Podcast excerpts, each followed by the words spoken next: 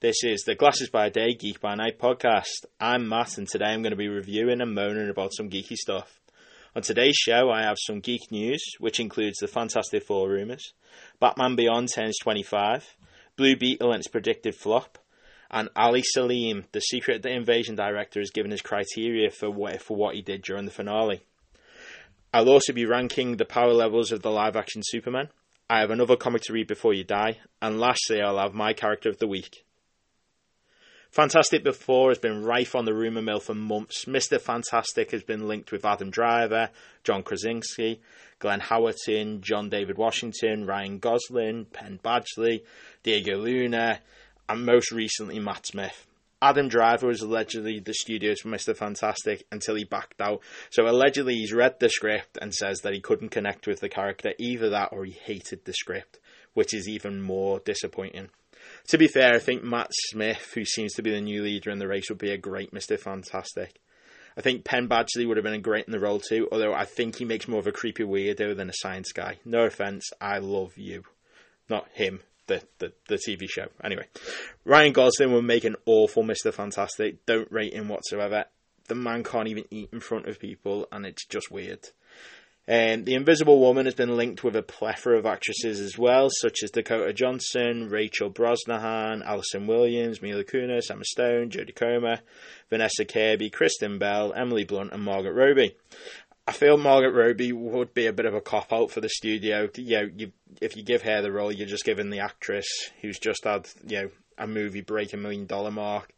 It's kind of like, oh, you're doing well, so come and be our Invisible Woman. Doesn't make sense to me. Um, not really. I can't see her in the role anyway.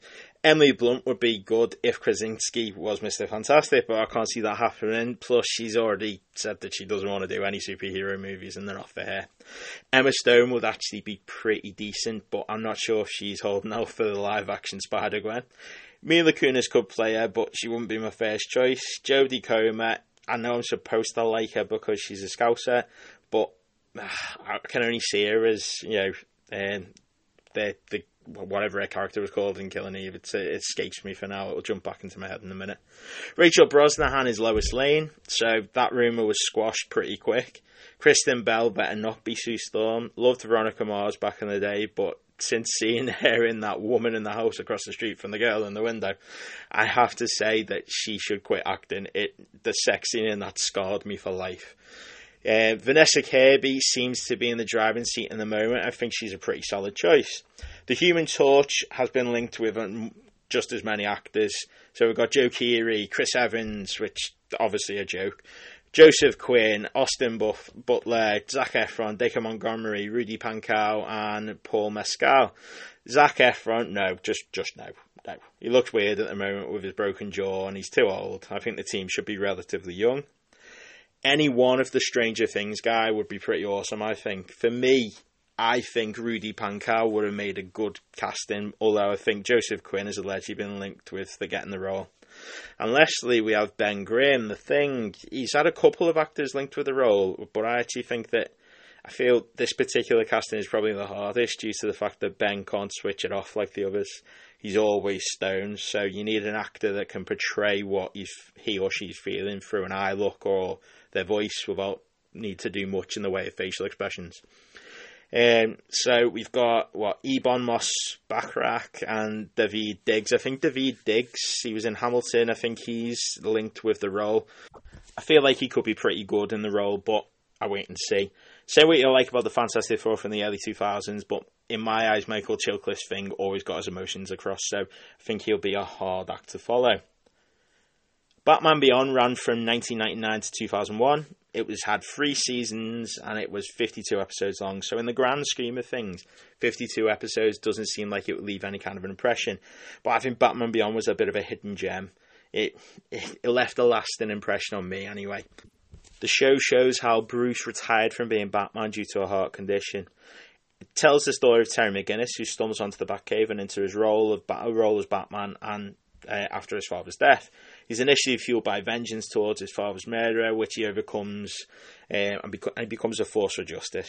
Terry becomes the successor to the Batman role. Bruce, Bruce becomes his trainer, or the man in the chair, as we like to call them these days. the show brings in a new dynamic to the D C animated universe. Um, it's set in the near future with cyberpunk-esque feel to it and great voice acting. What can we say about the Batman in this? He's, you know, it features the best Batman probably of all time, the late great Kevin Conroy. He was my Batman growing up here from the animated series. He, then he was in the Justice League, Justice League Unlimited, plethora of other feature films, and all, you know, most of the video games. Will Friedle was in there, so if you're a child of the nineties like me, you'll remember Boy Meets World. You know, he adds a, per- a perfect add into the Dark Knight story, basically. It's just great, you know, great chemistry together. I think it's good. Um, the dynamic between the new teenage Batman and his mentor slash drill sergeant is brilliant. The series culminated in a feature film, Return of the Joker, so any kid of that era would still gladly watch that film now. It's a brilliant film. It brings back amazing voice work of Mark Hamill.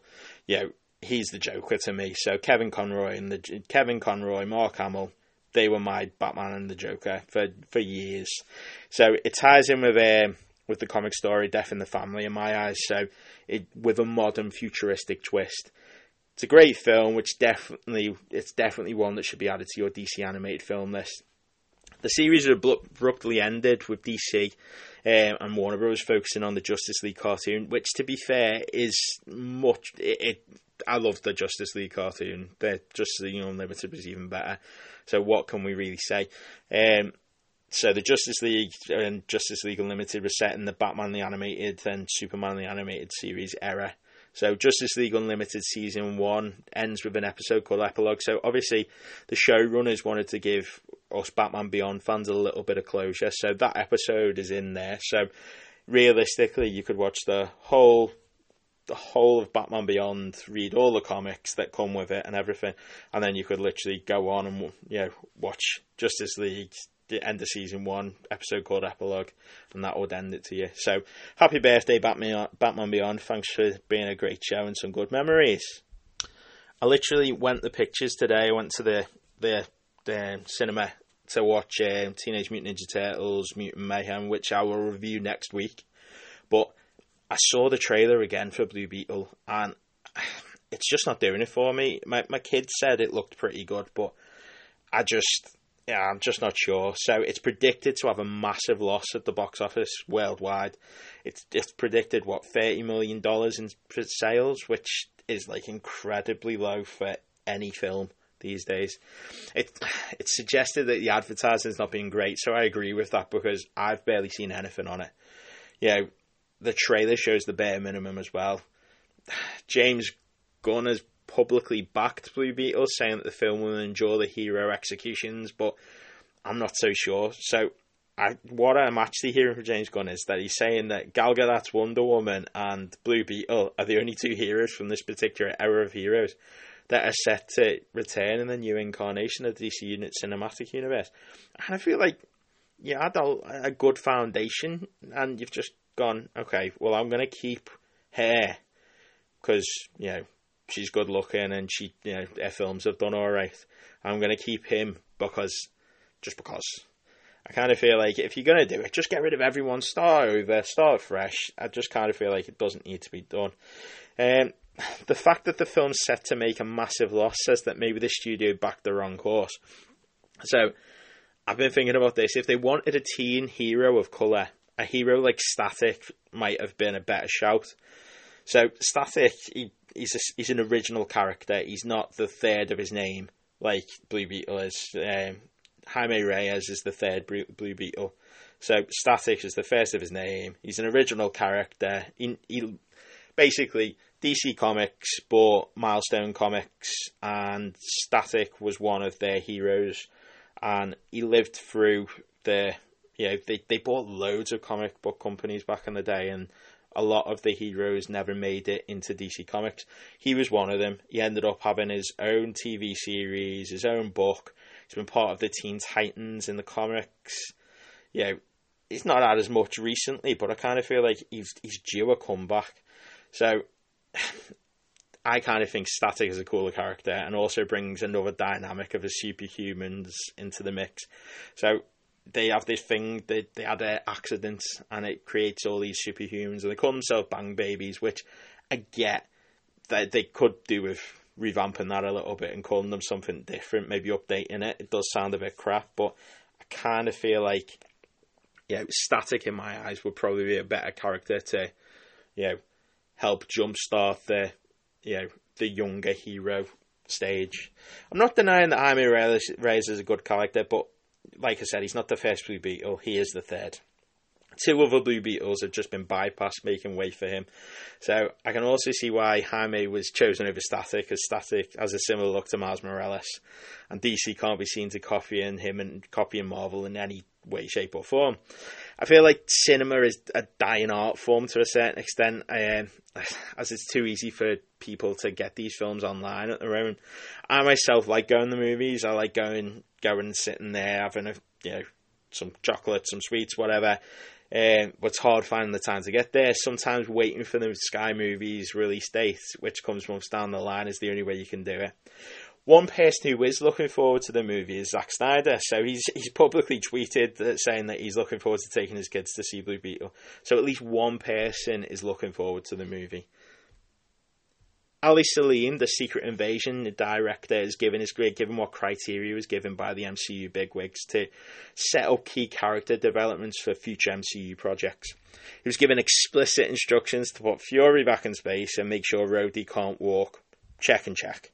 I still don't think that replacing Rhodey during Civil War was the right idea by the studio, but it, it seems to be what they've decided on, so what can we do? Rhodey was my character of the week last week, mainly because I felt that the M C U did him dirty. I hope that Armor Wars can show Rhodey becoming a character without Tony's influence or his military background. I kind of feel like we had a bit of build-up during, what, Infinity War and Endgame, and yet they kind of just got rid of that now because he was a Skrull. So it's hard to know what's what at the moment. Fury, on the other hand, has been put back in space to interact with the Marvels, which is set to come out in November. The Marvels is the one thing from the M C U that I'm just not looking forward to. I can't stand Brie Larson. I'm tempted to actually change the name of the podcast to I Hate Brie Larson, as I say it pretty much every week. And that's the end of my geek news. So up next, the strongest Superman. So, over the years, since Superman's creation back in nineteen thirty-eight, he's been betrayed by a lot of different actors. Not only has he been betrayed by different actors, but each portrayal has been different and unique. Not only in the acting, but how the character was written and the character's power set.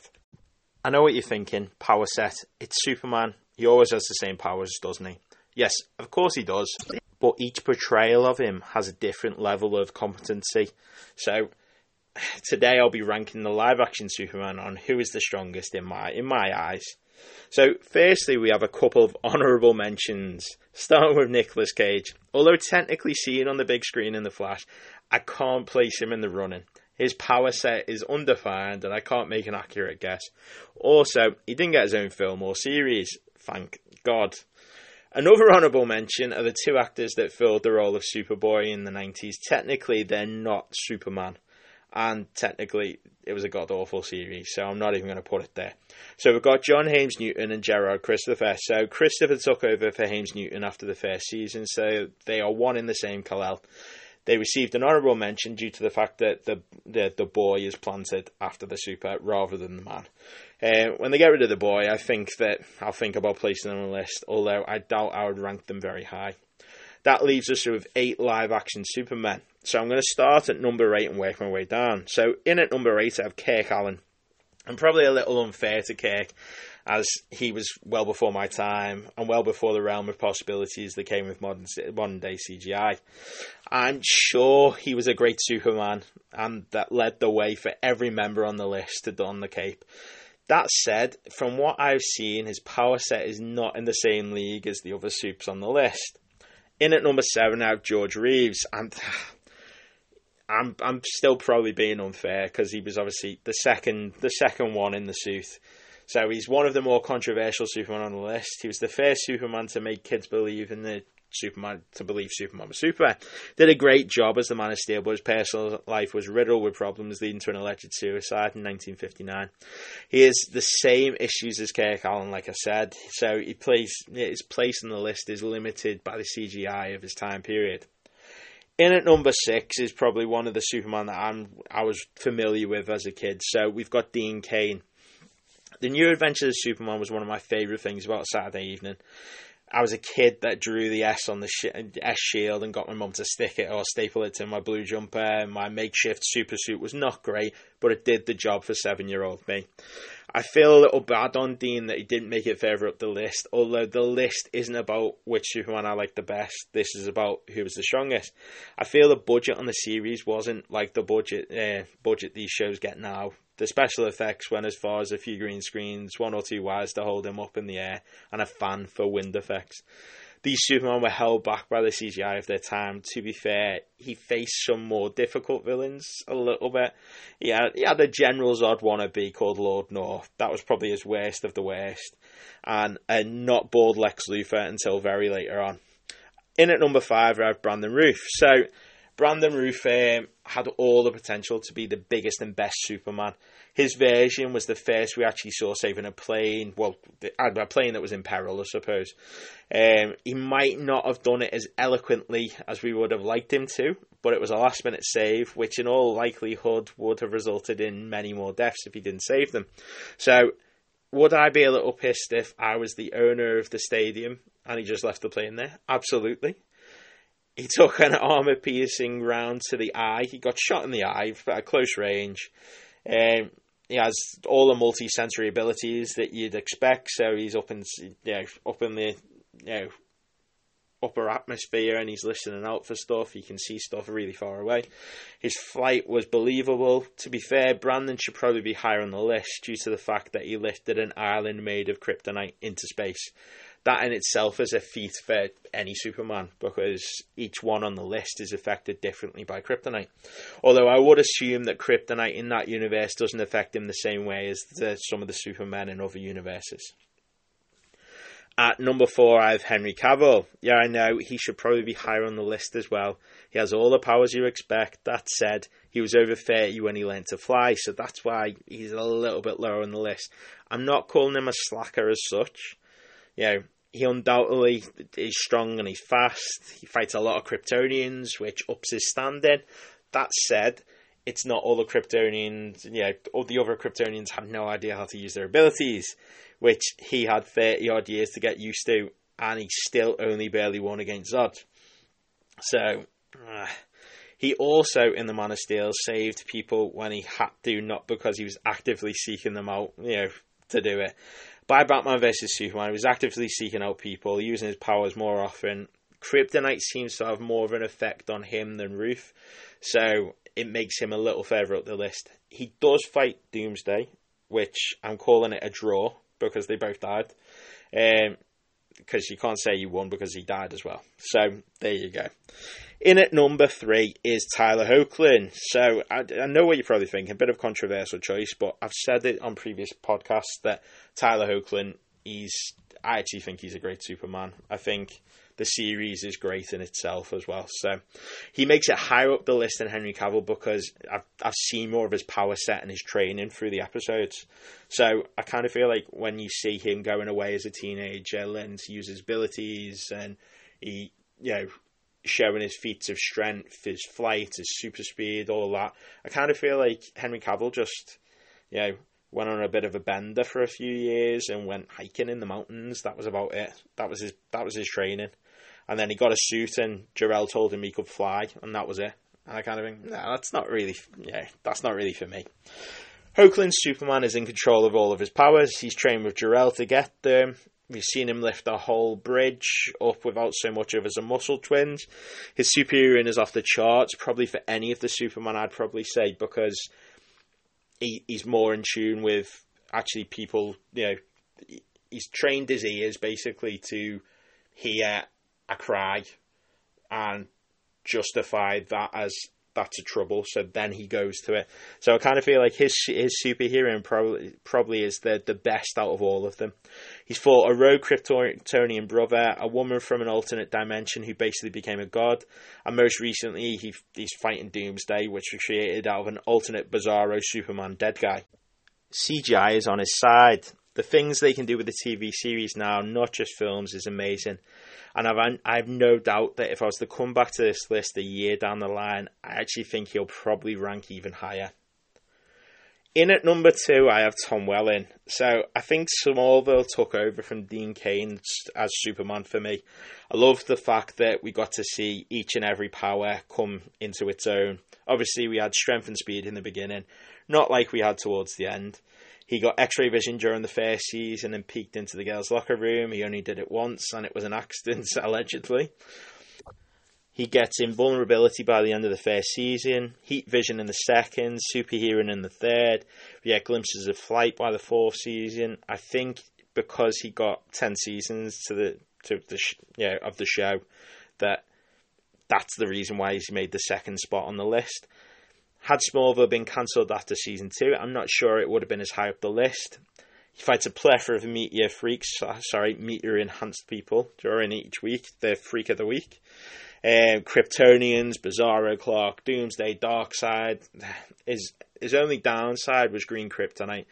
Um, has the most effect out, on him out of all the Supermen. And there's a million other colours in Smallville that can affect him in other, you know, more interesting ways. So, in at number one, I'm pretty sure you've guessed it, is Christopher Reeve. He made a generation of people believe in Superman more than any, probably any other Superman. Um, he he physically was the first actor who looked the part. He was, yeah, he was he was built to be Superman. So, his version of Superman, he was strong, fast. His super senses were amazing. I've talked about C G I letting the film down, or series down. I actually think the C G I for nineteen seventy-eight was probably the you know the the best version of that time, honestly, especially with this film. I've seen the um, the Richard Donner extended version of Superman and Superman two, and the yeah some of the C G I in that is much better. So Christopher Reeve's version trained and came came out the other side a full version of Superman. Kryptonite affects him to the point where he can't stand, maybe not as much as Tom Welling's. He fights Kryptonians who have worked out most of their powers. He fights a supercomputer and wins. He also fights a nuclear man, which I think is best left not talked about. Um, I think the main reason that he actually tops the list is because we're talking power set. Out of all the Superman, he has the most unrealistic power. He can reverse time. In Superman one, he spins around the world, reversing time. So, unrealistic, but still definitely worth a mention, which gives Christopher Reeve the top spot as the most powerful Superman. So, last week, I promised to cover comics that have the main character die in Comics to Read Before You Die. So, no comic there, to me, covers this more than Ultimate Comics, The Death of Spider-Man.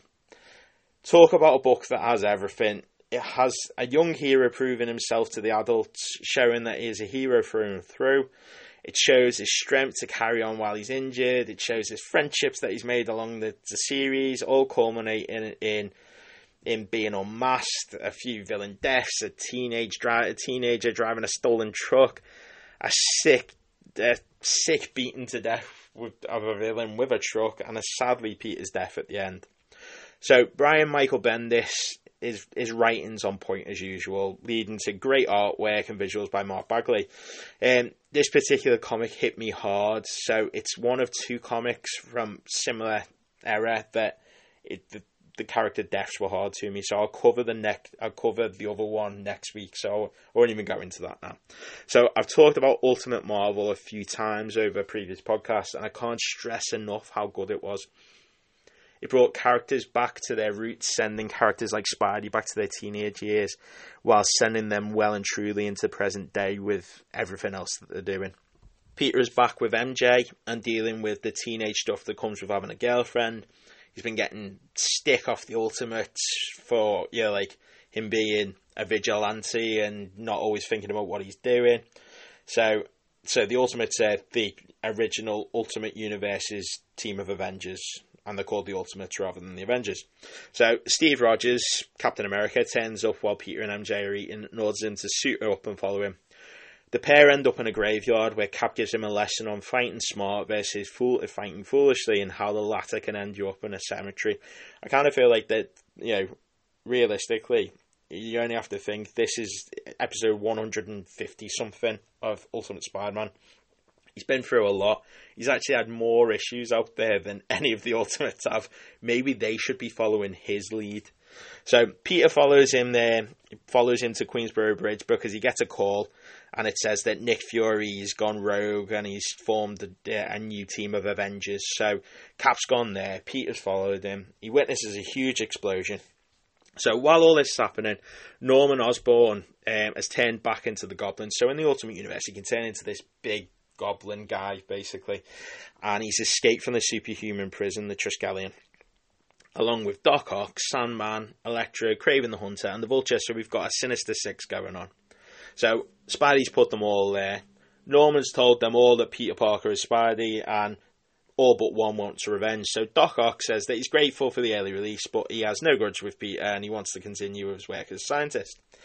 Uh, a fight breaks out eventually, and Norman kills Doc Ock. So Peter gets a call from M J saying that Norman and the others have escaped from prison, and that she's just watched um, Norman kill Doc Ock on T V. So Peter decides to leave the battle that he's at and head home to warn um, May and Gwen Stacy. So Gwen Stacy is alive again in this universe. She did die. She's back from the dead. And now she's living with Peter and May, as well as Johnny Storm and Bobby Drake. So Human Torch and Iceman are living there as well. So May has inadvertently created a halfway house for weird kids. After he warns May and Gwen to get out of the city, he heads back to end, you know, back out to end it, or end this and stop Norman once and for all. His search leads into an area where Doc Ock was killed. He then comes across Cap standing over Fury, and he decides to intervene. So as he's intervening, he sees that the Punisher's aiming a, a rifle at Cap. Peter dives on Cap, taking the bullet to the back, saving Cap. After a series of events that blows the bridge up, you know, Cap's left him already, tells him that it's not life-threatening, go to the hospital, all this. The bridge blows up and it leaves him in the water, so he's he's been shot, he's been battered. He p- pulls himself up to dry land, dresses the wound with web, and then he decides that he needs to go to the hospital. So he knows that going to the hospital will, uh, it will reveal his identity, which at this point he's willing to do to save his own life. So before he gets the chance, he spots Norman and the others, um, the other four that are left, heading towards his house. So the villains end up at the park house and expect to find Peter, but instead they find Johnny and Bobby. A fight ensues, leading Bobby to take, he'd be taken out by Electro, while Johnny is taken out by Sandman. It's it's like a, a, a deadly Pokemon battle, because they've all got different power types and they're all being taken out by the you know, the alternate one. So Peter arrives, he's unmasked, he's injured. May returns after the neighbours call her and say they think Peter's Spider-Man. In defence of Peter, she shoots and kills Electro. The battle comes down to Peter and Norman. M J hits hits him with a truck, which is slightly unrealistic to me. I know superhumans battling in Queens is already unrealistic, but a kid with no prior carjacking skills randomly steals a truck, not buying it. She hits Norman, crashing the truck. Peter and her exchange a final kiss. He throws her to safety. Then Peter lifts up the truck and hits Norman twice with it. Like, when I say hit, he like he, he crunches him. It's bad. Um, just as the scene is, seems as he's won, the truck blows up. Peter is too weak at this point and has lost too much blood. Um, he's in M J's arms. May turns up and he, he tells May that, you know, He did it, he did it, he's he's made up, you know, he, he's made up for the fact that he couldn't save Ben because he saved her. And then, as he's finished this, he set, yeah, he just dies in M J's arms. Just long enough for Norman Osborn to turn back to human, look at what he's done and smirk, and then he dies as well. So this is literally one of the hardest comic deaths for me. So Ultimate Spider-Man, he'd been through a lot and over over the hundred issues, hundred odd issues. So it's great art, great writing. This is definitely a graphic novel that should be on your list, and is definitely a comic you should read before you die. Lastly today, I have the character of the week. So this week's character of the week is Ted Kord, the second Blue Beetle. Ted Kord was created in nineteen sixty-six by the legend Steve Ditko. Ted has a genius level intellect, he's skilled in hand-to-hand combat, and he's an excellent athlete and acrobat. He was a student of Dan Garrick, Garrett even, the original Blue Beetle, who had the magical scarab that you're going to see in the new film. It gave him electric powers though, so it was slightly different. They end up investigating Ted's uncle Jarvis, who is creating an army of androids to take over the Earth. Garrett died in the battle with Jarvis and handed the mantle of the Blue Beetle to Ted, but unfortunately he was unable to hand the scarab over. This was Ditko's plan, as he wanted to create a character who was powerless, preferring to write non-powered characters. Choosing to make him use his intellect to create weapons to help him during um, crime fighting, Ted first appeared in Charlton Comics as a backup to Captain Atom, and then later got his own run. By the mid-eighties, after the events of Crisis of Infinite Earths, D C acquired Charlton Comics' heroes, and with a rebooted universe, implanted some of them into the fold. Blue Beetle was one of the heroes, uh, one of these heroes, and was quickly became part of the furniture in the D C universe. He was part of the Justice League International, Justice League, even being part of the team during the time when Superman died and was reborn. Um, he was best mates with Booster Gold, the glory hog superhero from the twenty-fifth century, and they have plenty of adventures together. Ted was a member of great teams, most of which wouldn't have been as good without his light-hearted, fun demeanour. All of Ted's adventures came to a head in the Infinite Crisis. He was shot and killed by Maxwell Lord, one of the, you know, he was one of the League's allies for a long, long time. But he had, yeah, he had, it's a whole different story, because Ted wouldn't join him in his world domination thing, so he killed him. He shot him in the head. So this would lead to the events of Infinite Crisis. Ted was reanimated by the Black Lantern ring during the Blackest Night storyline. He even tries to kill Booster Gold during this time, but is eventually laid back to rest by his mate.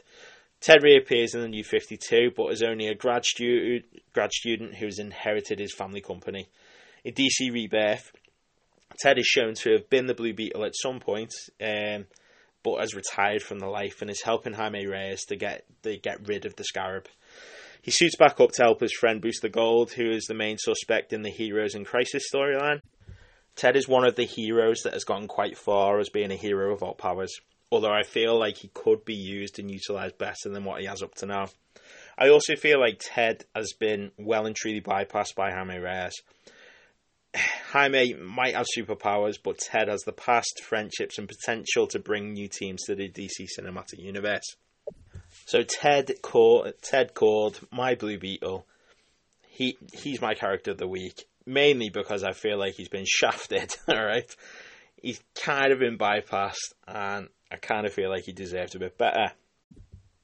So next week I'm going to I've got some geek news. The Teenage Mutant Ninja Turtle Mutant Mayhem review. I'm going to start reviewing cult classic T V series, starting with Heroes, and then I'll be rounding up the top ten superpowers on Heroes that I would uh, that I'd love and what I'd do with them. I will have another comic to read before you die, with the theme of the main character dying in it, and as always I'll have my character of the week, which seems to be the theme of the character that has been shafted by a comic company or a film studio. So I'm Matt, and this has been the Glasses by Day, Geek by Night podcast. Thanks for listening.